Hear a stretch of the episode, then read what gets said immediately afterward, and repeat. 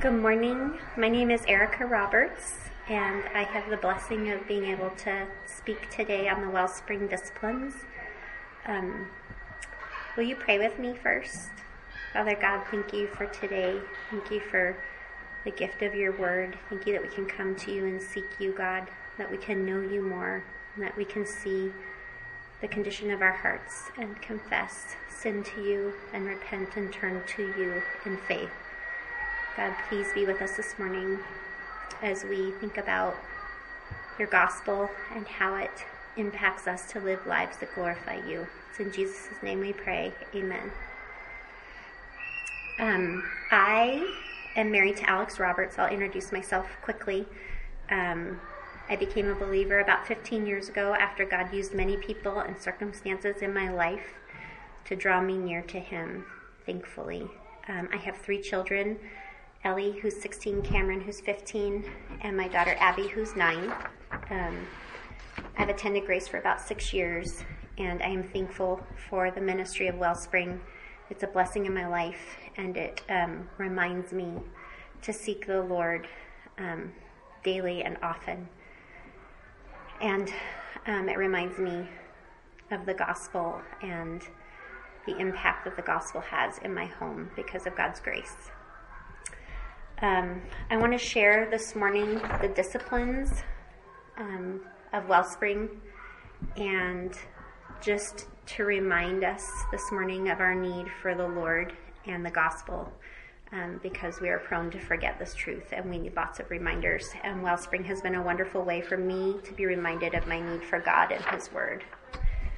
Will you join me in looking at the Wellspring purpose and disciplines this morning on the back of your notebook? What is the purpose of Wellspring? The Wellspring purpose is to equip and encourage the women of Grace Bible Church to shepherd their hearts toward Jesus Christ with the Word of God so they may live gospel transformed lives, thus strengthening the church in its gospel purpose. This happens by God's grace as we intentionally seek to apply these disciplines to our lives and incline our hearts towards the God of the Word. What are the disciplines we desire to apply to our lives? Discipline one is the heart, or directing our hearts, or shepherding our hearts. We want to shepherd our hearts towards God through the Word, and in particular, the Gospel, drinking richly from His Word daily, and applying His truths to our hearts and minds continually so that by God's grace we will mature in our relationship with God. Discipline two, the home, or serving those in our home. We want to tend to or minister to those in our household with our heart for God and the gospel, pouring ourselves out daily, even hourly, in love, serving God by serving those in our household. We do this to glorify and magnify our Good Shepherd, the overseer of our souls. And discipline three, ministry, or ministry in the church. And this is the discipline I want to focus on this morning. With our heart tuned to God and the gospel, and tending attentively to the ministry within our own households, we step into the church to shepherd others toward God and the gospel. As women, we have countless opportunities in our hearts and in our homes to surrender our will for God's will in every circumstance we experience. As we are learning to yield to God's will, when we sit before His Word, and as we serve others in our home, we can glean wisdom and step into the lives of those in our church, sharing what God is teaching us. There are lots of opportunities and ways to enter into ministry in the church.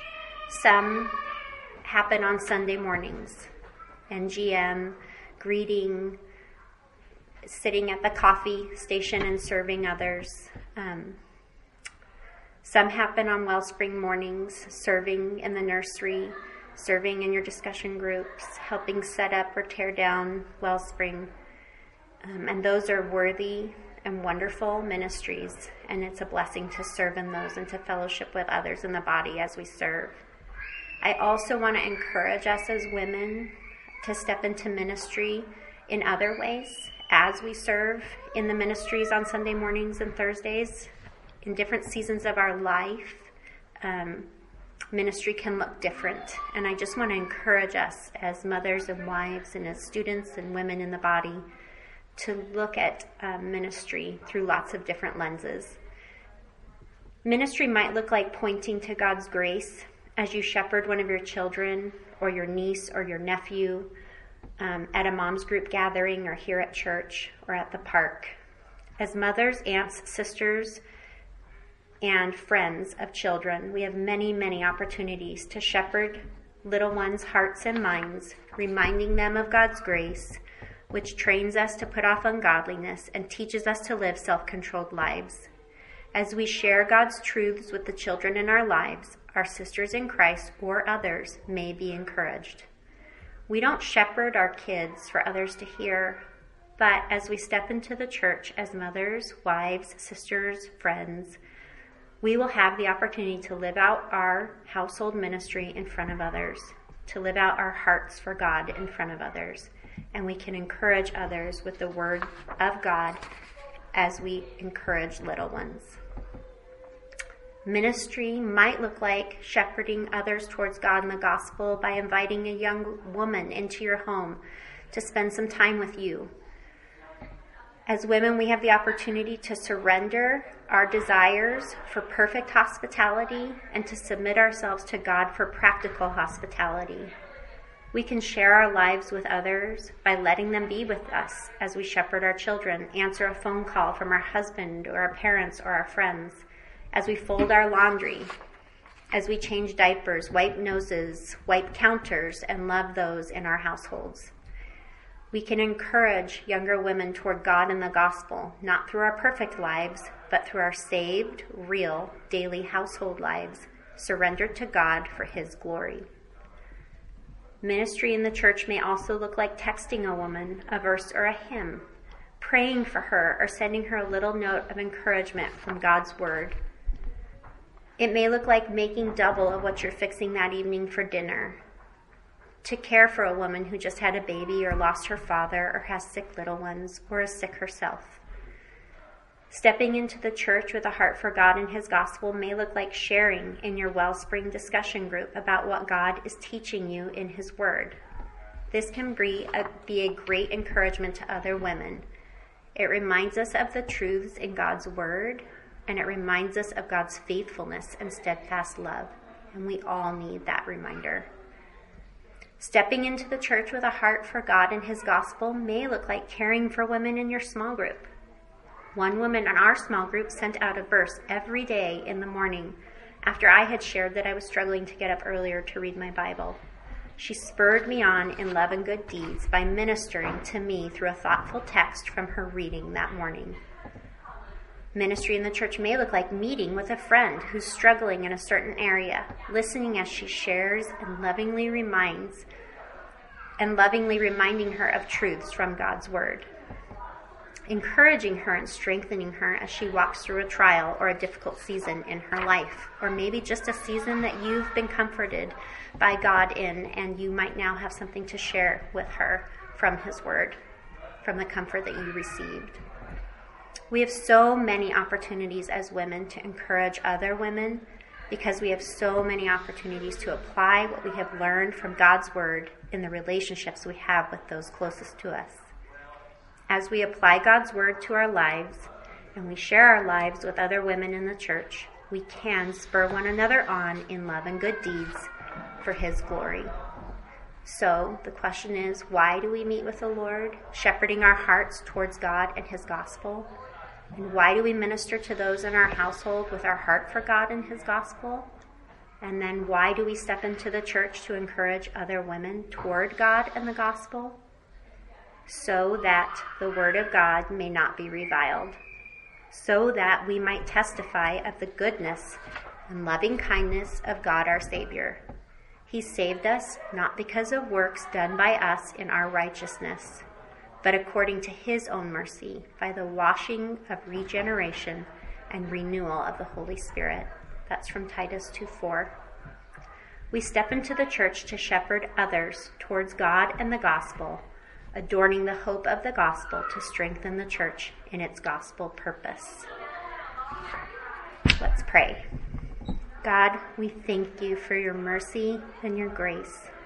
We thank you for the hope of the gospel that you have given all those who are called according to your purpose.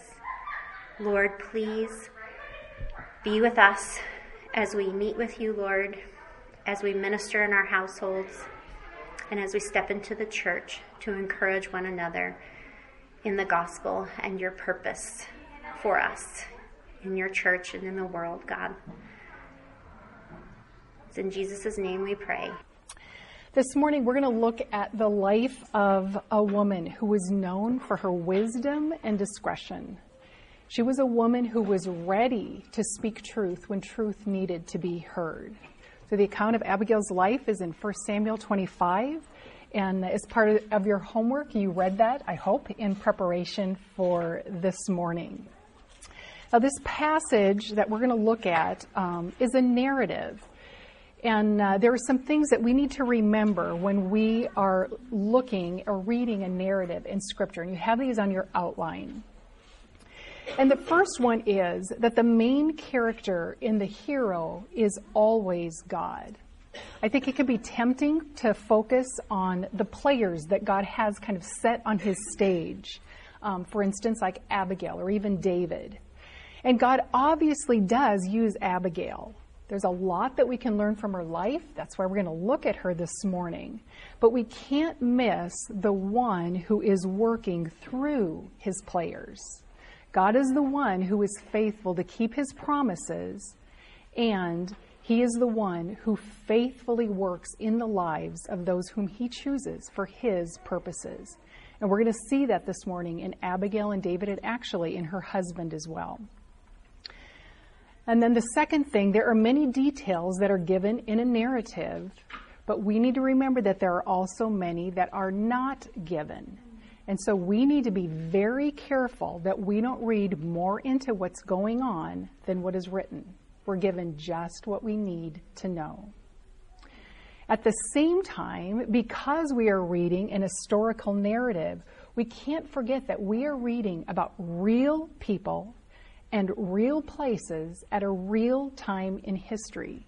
And so, understanding the historical context helps us to rightly understand the information that is given to us in the passage. So, for instance, in this narrative that we read in 1 Samuel 25, we know that it's taken place during that transition time of the judges. Okay, they do have a king, Saul, but overall, people are still doing what is right in their own eyes. And then the last thing is that we need to remember is not everything that is written in a narrative is to be taken as something that we need to apply. Okay, it may simply be telling us what is happening. So it may not tell us, for example, if, if someone is making a good choice or why it was made. It simply informs us of what the characters did. So let's keep those in mind as we look at our passage this morning. But before we do, let's go ahead and pray. Father, we come to you often during the morning before we um, really look at your word because we know that we need you. We need for you to be our teacher this morning. Father, we want to hold your word high. We want to humble ourselves beneath your word. And Father, um, we want our main goal to um, not only be to look at the things that uh, we need to learn and apply, and obviously we want that, Lord. But most of all, we want to we want to know you. We pray that as we look at uh, this passage this morning, that we will come away knowing you better so that we can trust you in the circumstances that you place in our lives. And so, Father, that's our prayer this morning. And uh, we thank you. We thank you for your faithfulness in giving us your word to reveal yourself to us. And uh, Father, we just want to tell you this morning we love you. And we are so grateful for all of your provisions to us. And we pray this in the name of your Son. Amen. All right, so um, let's. We're going to read chapter 25 this morning. Um, it's a long chapter, but we're going to read from verse 1 all the way to the beginning of verse 39. So go ahead and open up your Bibles to 1 Samuel 25.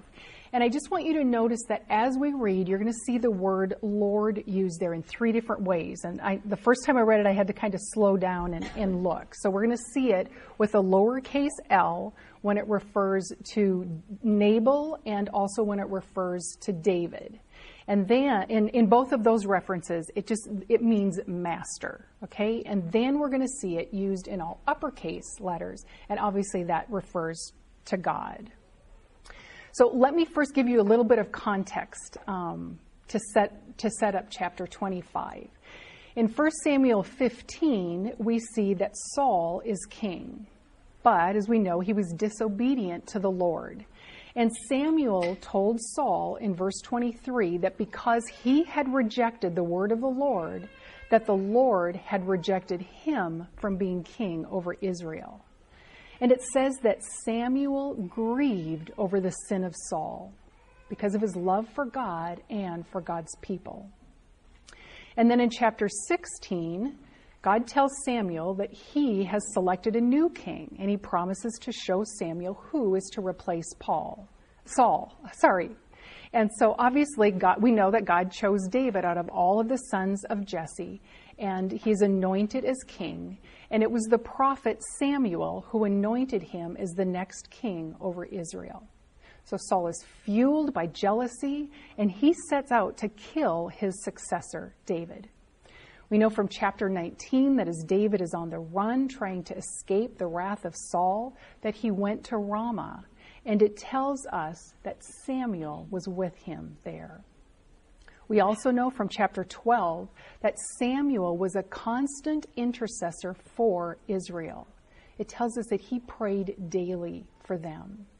So now let's go ahead and pick up in chapter 25, verse 1.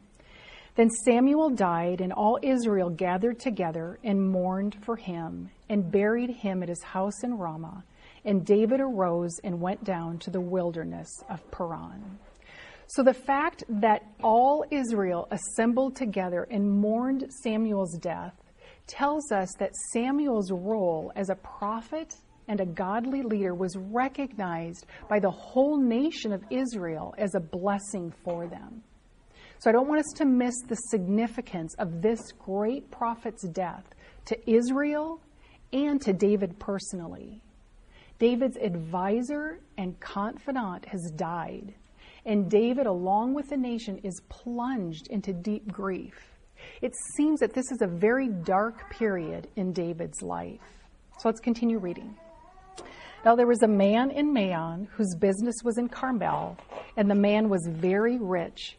And he had 3,000 sheep and a 1,000 goats. And it came about that while he was shearing his sheep in Carmel, and then it gives us some information about him, that this man's name was Nabal and his wife's name was Abigail. And the, and the woman was intelligent and beautiful in, in appearance, but the man was harsh and evil in his dealings, and he was a Calebite. And then it continues to tell us what happened while Nabal's sheep were being sheared. David heard in the wilderness that Nabal was shearing his sheep, so David sent ten young men, and David said to the young men, Go up to Carmel, visit Nabal, and greet him in my name. And thus you shall say, Have a long life, peace be to you, and peace be to your house, and peace be to all that you have. Now I have heard that you have shearers now. Now your shepherds have been with us, and we have not insulted them, nor have they missed anything all the days they were in Carmel. Ask your, your young men, and they will tell you. Therefore, let my young men find favor in your eyes, for we have come on a festive day.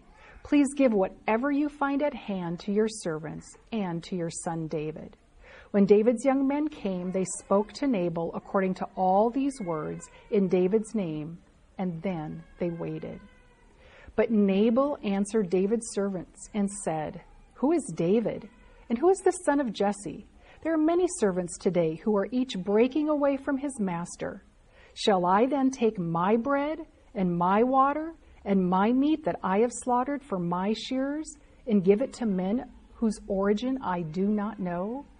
So David's young men retraced their way and went back, and they came and told him according to all these words. David said to his men, Each of you gird on his sword. So each man girded on his sword, And David also girded on his sword, and about 400 men went up behind David, while 200 stayed with the baggage.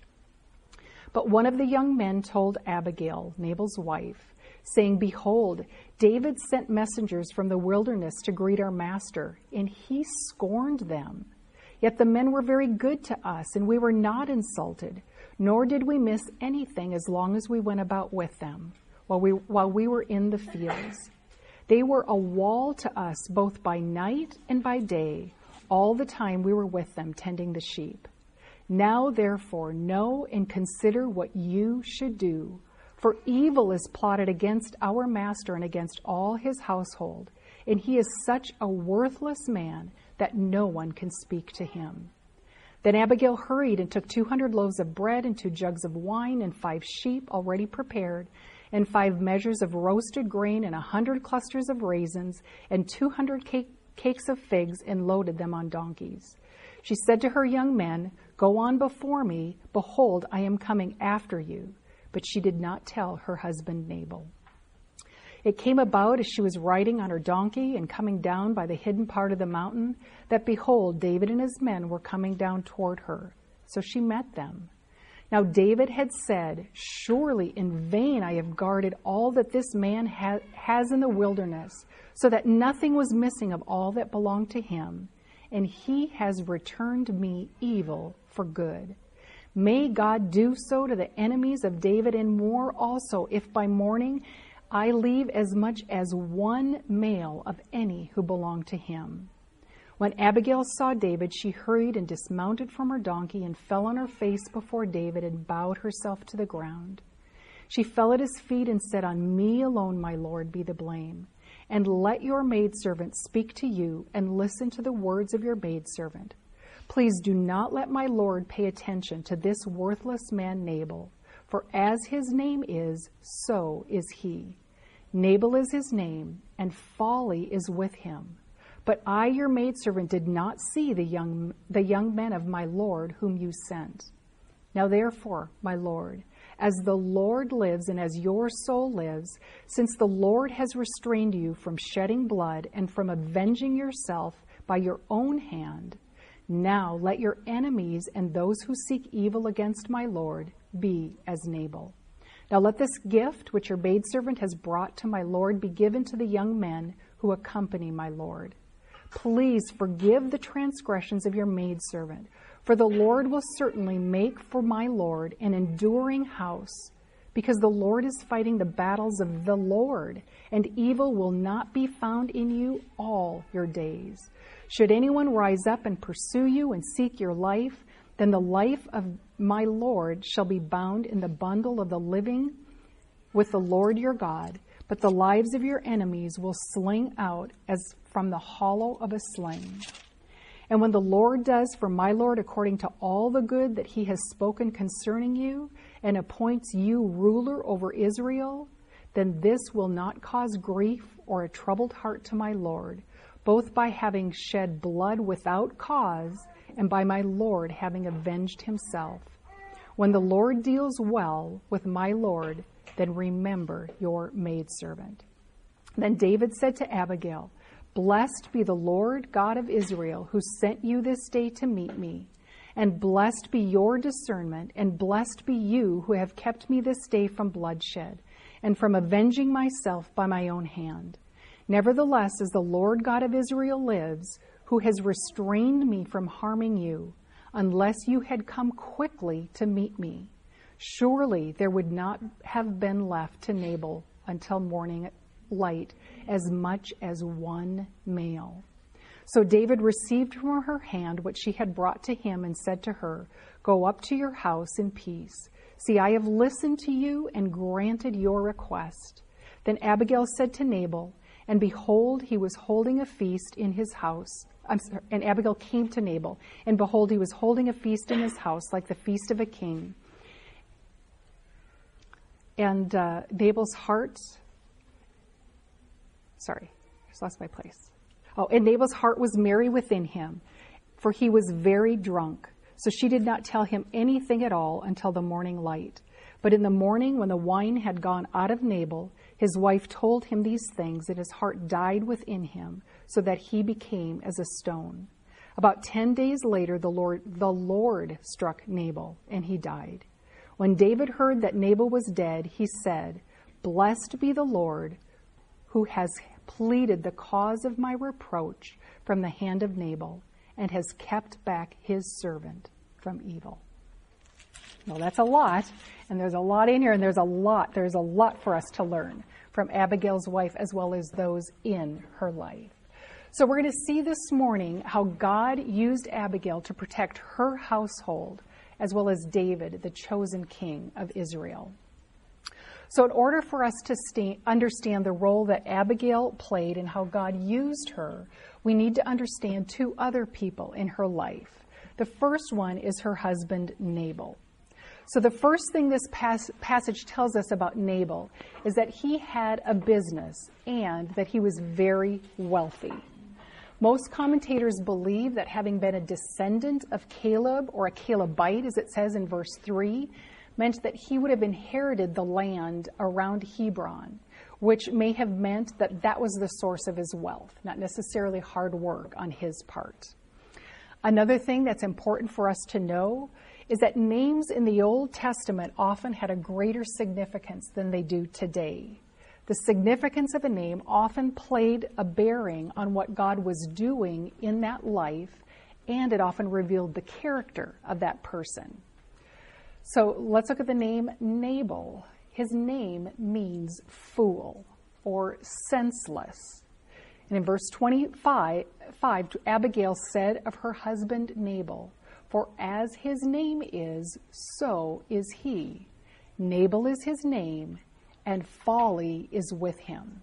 And we know from having just read the passage that Nabal indeed was a foolish man.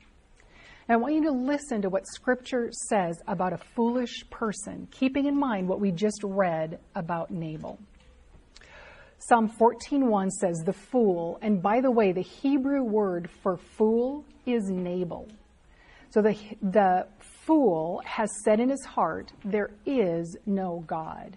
That kind of person is one who is full of pride. Proverbs 1 7 says, The fear of the Lord is the beginning of knowledge. Fools despise wisdom and instruction. Proverbs 28 6 He who trusts in his own heart is a fool, but he who walks wisely will be delivered. And I think this one is so interesting in light of uh, what we just read Isaiah 32 6. For a fool speaks nonsense, and his heart inclines toward wickedness, to practice ungodliness and to speak error against the Lord, to keep the hungry person unsatisfied, and to withhold drink from the thirsty. So the text also tells us that Nabal was harsh, unkind, deceptive, selfish, worthless, a drunkard, arrogant, and unapproachable. And it says that he was evil in his dealings. Not just occasionally, but the idea is this was his practice, it was his habit. And what was the source of his evil dealings? It was his heart. Those evil dealings were an overflow of his heart. So that gives us a glimpse into the kind of man who Nabal was on a heart level. Now, this foolish, prideful man had a wife whose name was Abigail. Let's look at how the passage describes her. Verse 3 tells us that she was intelligent and she was beautiful in appearance. She was intelligent. Now, the word here means more than what we would tend to think of when we think of the word in, intelligent. The word um, here means goodness or having desirable and positive qualities. It means to be prudent or sensible. Other versions of the Bible translate this word for intelligent in verse 3 as wise or having good understanding or discerning. So, think about how this passage describes this man, this husband, and this wife. Here we have a beautiful, wise woman and she is married to a foolish man. Is it possible for a woman to be married to this kind of man and still glorify God? I think that's going to become evident as we continue. Now, you might be thinking, how did these two end up married? Well, again, there are some things that we need to understand about the culture in which Abigail lived. She lived in a time where marriages were arranged. And oftentimes, the best women, for example, the most beautiful, were given to wealthy men. And not only was Abigail in what had to have been a very difficult marriage, but she also had no children. Again, in that culture, there was a lot of shame tied to being childless. What a challenging life for Abigail. Now, remembering the significance of names that they often held in the Old Testament, again, revealing the character of a person, I want to point out the meaning of Abigail's name, where we saw that Nabal's name meant fool, Abigail's name meant cause of joy. And again, I think we're going to see how that really indeed does reveal her character. Now, the other person that we need to look at is David. This glimpse into David's life at this point in time helps us see so clearly that we must never neglect to shepherd our hearts, to watch over them with all diligence, understanding how weak we can become when we are not determined focused on putting our trust in God in every circumstance we face. We see from so many other places in Scripture that David knew how to guard his heart. We see that in chapter 23 when Saul was set on killing David. The men of Keilah were going to deliver him to Saul. What did David do? He escaped. He didn't retaliate, he just ran from the evil plotted against him. In chapter 24, Saul continued to hunt down David the, for the purpose of putting him to death. And what did David do in that long lived trial? He trusted God and guarded his heart from doing evil. We also see this when David and his men were hiding in the cave and then um, Saul entered that cave. Do you remember that situation, what Saul was doing? David could have taken that as the perfect opportunity to end his life of running and the constant threat to his own life. And to make it even more challenging, we see in verse 4 that even David's own men encouraged him to take matters into his own hand. But, both, but though the Lord had anointed David as king, he refused to harm Saul because he knew that it wasn't his place to raise a hand against Saul. He was trusting God to avenge him. So that's how we find David guarding his heart right before this chapter with Abigail. Now let's look at what happened right after this encounter with Abigail. Let's jump ahead to chapter 26. In verse 1, we see that the Ziphites betrayed David. And what does David do? He just goes. He leaves. Again, no retaliation. And then we find David again with another opportunity to end Saul's life and with it the threat to his own. David came to the place where Saul was camped and found David and his men asleep. And do you remember what was there with Saul?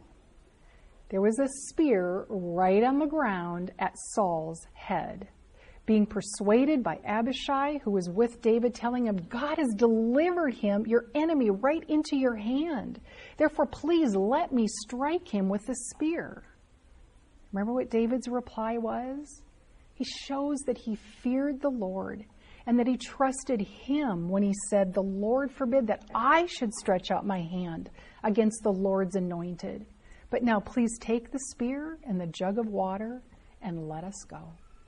David just walked away. So again, we see evidence that David knew how to guard his heart well. And he chose to trust God and his plan rather than to take matters into his own hand. David chose to stay running in hiding rather than to sin against God. David had great restraint and self control, willing to trust God and wait for God's timing. David was a man who would late, later in history would be known as a man after God's own heart. So now inserted between all of these accounts, we find David and his men in the wilderness of Paran, protecting Nabal's sheep and shepherds from tribes that might come in and steal the livestock and bring harm to the shepherds who were watching over those sheep. David's character is revealed as we see his willingness to work, to serve others, even though he was a king, in order to provide for his needs as well as the need of the 600 men who were with him. It was because of David that Nabal's flocks prospered. And so, according to the custom of that day, at the time that the sheep were to be sheared, it was common for the owner of those sheep, of the flocks, to set aside a portion of the profit that he made and to give it to those who had protected the flocks and, the, and shepherds while they were out in the fields. So David and his men had been faithful in watching out for Nabal's shepherds and flocks. And so when they heard that Nabal was ab- about to, um, she- to shear his sheep, David reasoned that he would be paid for his work. So it was not at all unreasonable then for David to ask Nabal to respond kindly to him. So in verse 5, we see that David sent 10 of his men to remind Nabal of how he had profited because of David and his men, and to ask Nabal for whatever payment he thought was appropriate. And then they were to bring it back to David. So let's look again at verses 5 through 9. So David sent 10 young men and told them to go up to Carmel, visit David, and greet him in my name. And thus you shall say, Have a long life. Peace be to you, and peace be to your house, and peace be to all that you have. And now I have heard that you have shearers. Now your shepherds have been with us, and we have not insulted them, nor, nor have they missed anything all the days they were in Carmel. Ask your young men, and they will tell you. Therefore, let my young men find favor in your eyes, for we have come on a festive day. Please give whatever you find at hand to your servants and to your son David. When David's young men came, they spoke to Nabal according to all these words in David's name. Then they waited. Nabal's, David's request to Nabal through his servants showed really the epitome of courtesy. They asked in a very respectful manner. They didn't even demand a certain amount, but they left it up to Nabal's discretion. And even referring to David as your son was a sign of respect. It showed that they, that they esteemed Nabal because of his position of authority. It's kind of like an employee to a boss. So it seems here that David truly was trusting God to provide for him through and for his men through Nabal. So now, in that culture, Nabal had a choice of how generous of a gift he wanted to give. But being unwilling to give anything, even bread and water, which although not generous, would have even, that even would have been acceptable. But in spite of David's job well done and humble approach, Nabal not only uh, refused any payment for David and his men, but his response was rude and insulting. He chose to return evil for good. Look again at Nabal's response to David in verse 10. Who is David and who is the son of Jesse? There are many servants nowadays who are breaking away from their masters.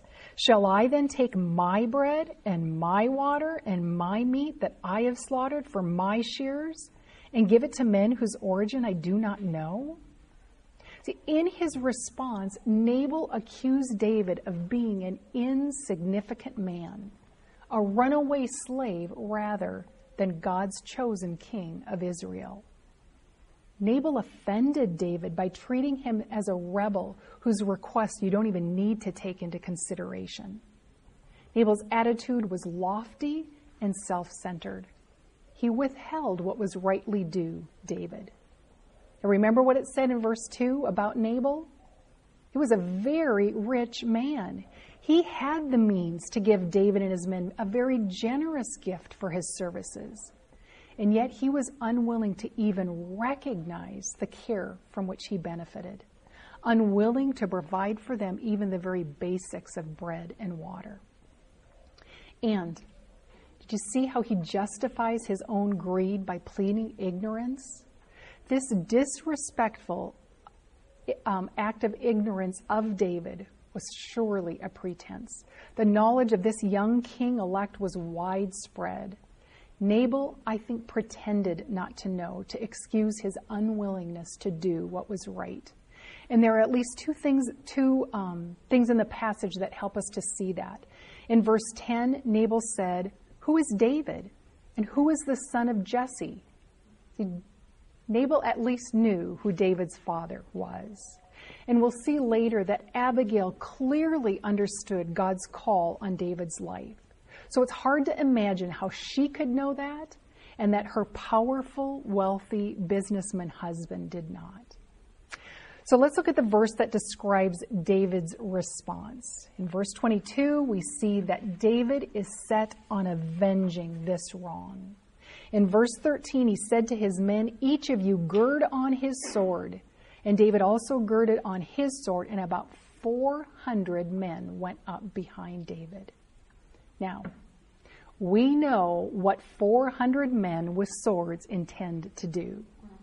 David was acting impulsively and actually had resolved to kill and take his own vengeance. Don't you just have to ask what happened?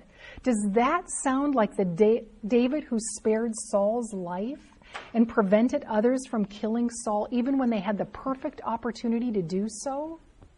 Does that sound like David who, during his fight with the insulting giant Goliath, thought only of the honor of the living God? It was sinful pride for Nabal to withhold any kind of recognition for, his, for the service that he had received. But David, the remarkable man of God who modeled patience for years under the unjust treatment of Saul, seemed to have lost sight of God's promises and the need to guard his heart. And we know that doesn't just happen to David, does it?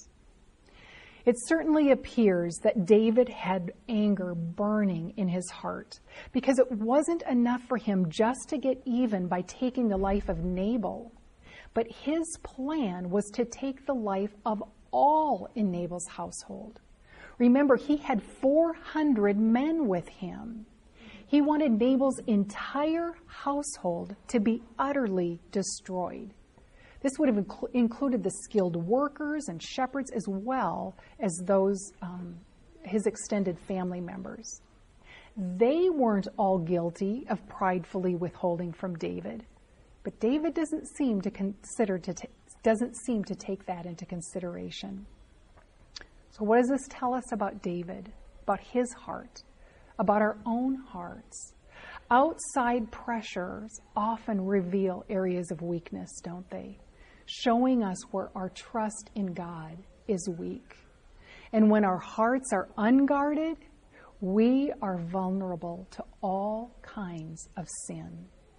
Isn't that true for all of us? We may have been in a good place yesterday, and we may find ourselves in a good place tomorrow, but there could be something that blindsides us in the very next circumstance that we face that could cause us to fall into, to give into temptation, to sin. And so we must prepare for it now. With all that we've learned about the heart in Wellspring, doesn't that just remind us of how much we need to be in God's Word for the purpose of knowing Him so that we are ready to trust Him when circumstances catch us off guard? Why? Because we live in a mixed condition. We are capable of trusting God one minute and turning from his ways the next. It's sobering to read this passage and to see what our hearts are all capable of. And yet, we see God's grace in turning David back from his sin by using two people an unnamed servant of Nabal's and Abigail. Let's first look at the young man of, of Nabal's household. I want us to see the wisdom that he displayed by his, choice of going to Abigail with the information that he had received. Let's look at what the young man told Abigail, starting in verse 14. The men were very good to us, and we were not insulted, nor did we miss anything as long as we as long as we went about with them while they were in the fields. They were a wall to us both day both night and day, all the time we were with them tending sheep. Now therefore know and consider what you should do, for evil is plotted against our master. In other words, against your husband and against all the household. And he is such a worthless man that no one can speak to him. See, this young man knew his master Nabal. He knew that he was a foolish man. He also knew that his own life was at stake. And so he demonstrated wisdom in his decision of going to Abigail to tell her of David's care over the flocks and Nabal's withholding from David and David's, David's evil plan of revenge. If he'd not gone to Abigail, she would not have known about the situation and therefore she wouldn't have had the opportunity to intervene. So now Abigail had choices to make. She could have done nothing. Now, I have no idea if this thought went through Abigail's mind, but she knew her husband. She told David that he was worthless. He was a fool. If she had done nothing, she would have been rid of an awful husband and a difficult marriage. But Abigail did just the opposite. Instead of sitting back and letting the harm he deserved come to him, she took action to protect her foolish husband and her household. Proverbs 31:12 tells us that an excellent wife brings her husband good and not harm all the days of her life. It doesn't say that she does this if he deserves it. Abigail also could have ignored the danger that David, the future king of Israel, was in. She could have chosen not to protect him from sinning, but she didn't ignore it. A discerning woman is concerned to view things from God's perspective and to respond in a way that honors God. Abigail protected her husband and David not because they warranted it, but because it was what honored God. And she lost no time in doing it. She didn't give herself time to fall into the temptation to sinfully respond or to be lazy in responding. But we see that she acted quickly in doing what was right. Because remember, there was someone else who was acting quickly, right? David and his 400 armed men ready to slaughter an entire household. Abigail shows wisdom in acting quickly. Look at verses 18 and 19. Then Abigail hurried and took 200 loaves of bread and two jugs of wine and five sheep already prepared and five measures of roasted grain and a hundred clusters of raisin and 200 cakes of figs and loaded them on donkeys. Now remember, this is the time of, of shearing the sheep. So there's a, a lot going on. It wasn't like she just, you know, every day had this prepared, okay? Just so you don't think that, you know, that's a part of it. There, there's a reason why all of this was prepared here. So she gave him to the young man and she said, Go on before me. Behold, I am coming after you. But she did not tell her husband, Nabal.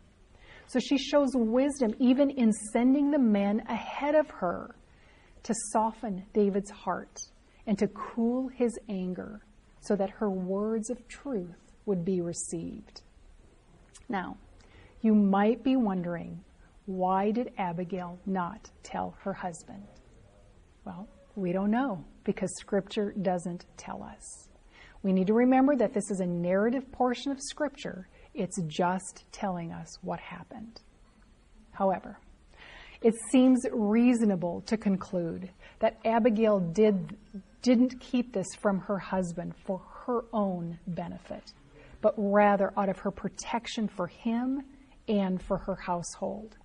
I believe she acted in wisdom knowing that it would bring glory to God and good to many. Abigail was concerned about her household, and she was concerned about protecting God's honor and removing a stumbling block from David. So let's think about what, this, what the chapter says.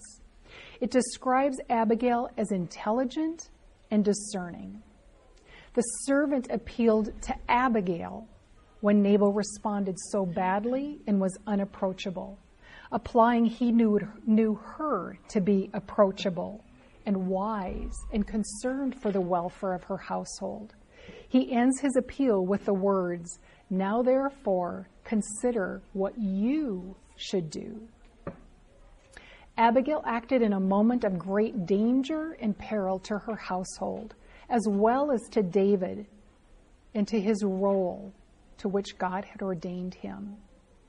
David blessed God, Abigail's discernment, and Abigail herself for the, her intervention. She told Nabal what she had done when he was sober the next day. I believe that shows her intent was not to deceive him. Abigail spoke with great humility. She spoke truth. She acted with great courage in the face of two men who were in sin, both her husband and David. It appears that sitting back and doing nothing, just trusting the Lord to intervene, would have been wrong. It would have been failing to do good and to prevent evil when it was within her power to act. It appears that from Abigail's perspective, that she was bound to do what she could to avert the tragedy, and that she reasoned David was more likely to be influenced by a biblical appeal since no one can speak to Nabal. And then in verses 21 and 22, they sh- shows Abigail going then to meet David. And we find David and his men coming toward Nabal's household. And again, listen to what's in David's heart. Surely in vain I have guarded all the things that this man, I mean, can't you just hear the frustration or more than frustration in his voice that this man has in the wilderness so that they've missed nothing of all that belonged to him and he has returned evil for good. May God do to the enemies of David and more also if by morning I leave as much as one male of any who belong to him. It seems that David actually regretted the good care that he had given to Nabal and to Nab- in caring for Nabal's shepherds and sheep. From his perspective, he saw it as a waste of time, as having no purpose and he was determined to get revenge. Where was David's focus now? It was set on the one who offended him. And so Abigail meets up with David, and let's look at her response starting in verse 23. When Abigail saw David, she hurried and dismounted from her donkey and fell on her face before David and bowed herself to the ground, and she fell at his feet and said, and I, I think it's interesting that this is one of the longest discourses in the Bible given by a woman. It's full of wisdom, and I think it's good, and it's filled with good theology. And it's a great example of how to appeal to someone, especially someone in authority. She said, On me alone, my Lord, be the blame. And please let your maidservant speak to you and listen to the words of your maidservant. Please do not pay attention to this worthless man Nabal, for as his name is, so is he. Nabal is his name, and folly is with him. But I, your maidservant, did not see the young men of my Lord whom you sent.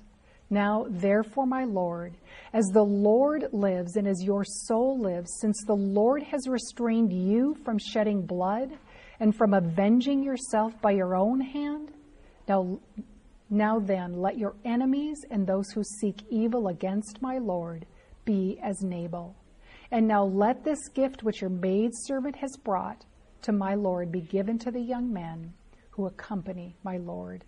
Please forgive the transgression of your maidservant, for the Lord will certainly make for you an enduring house, because my Lord is fighting the battles of the Lord, and evil shall not be found in you all your days.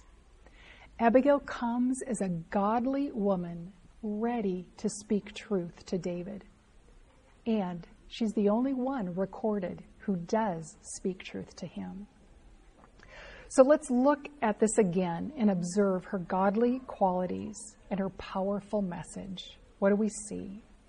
First of all, we see great humility in verse 23. Abigail's dismounting in the presence of David shows that she saw him as, as her superior. It was the highest demonstration of respect that could be shown in that culture.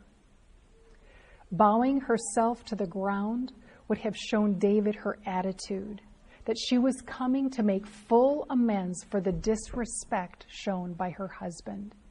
It also communicated that she recognized and respected David as the future king. Number two, we also see a gentle, gracious appeal to David to redirect his focus away from the defender in verse 25. Just please do not pay attention to this worthless man, Nabal. And then number three, she wanted David to see God's protection of him. We see that in verse 26 when she told when she tells David, "The Lord has restrained you from the shedding of blood by avenging yourself by your own hand."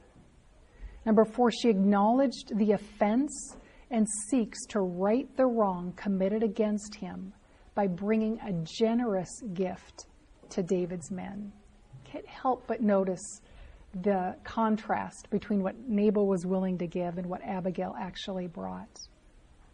And in verse 28, Abigail said, Please forgive the transgression of your maidservant.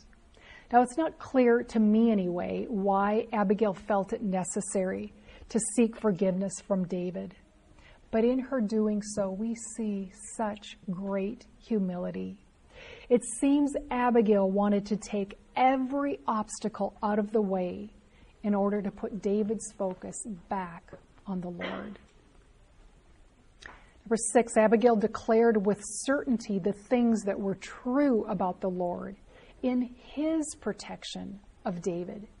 In verses 29 through 31, she continues to point him to God. She encourages David to look forward and to think about why he, why he will be glad if he turns away from sin.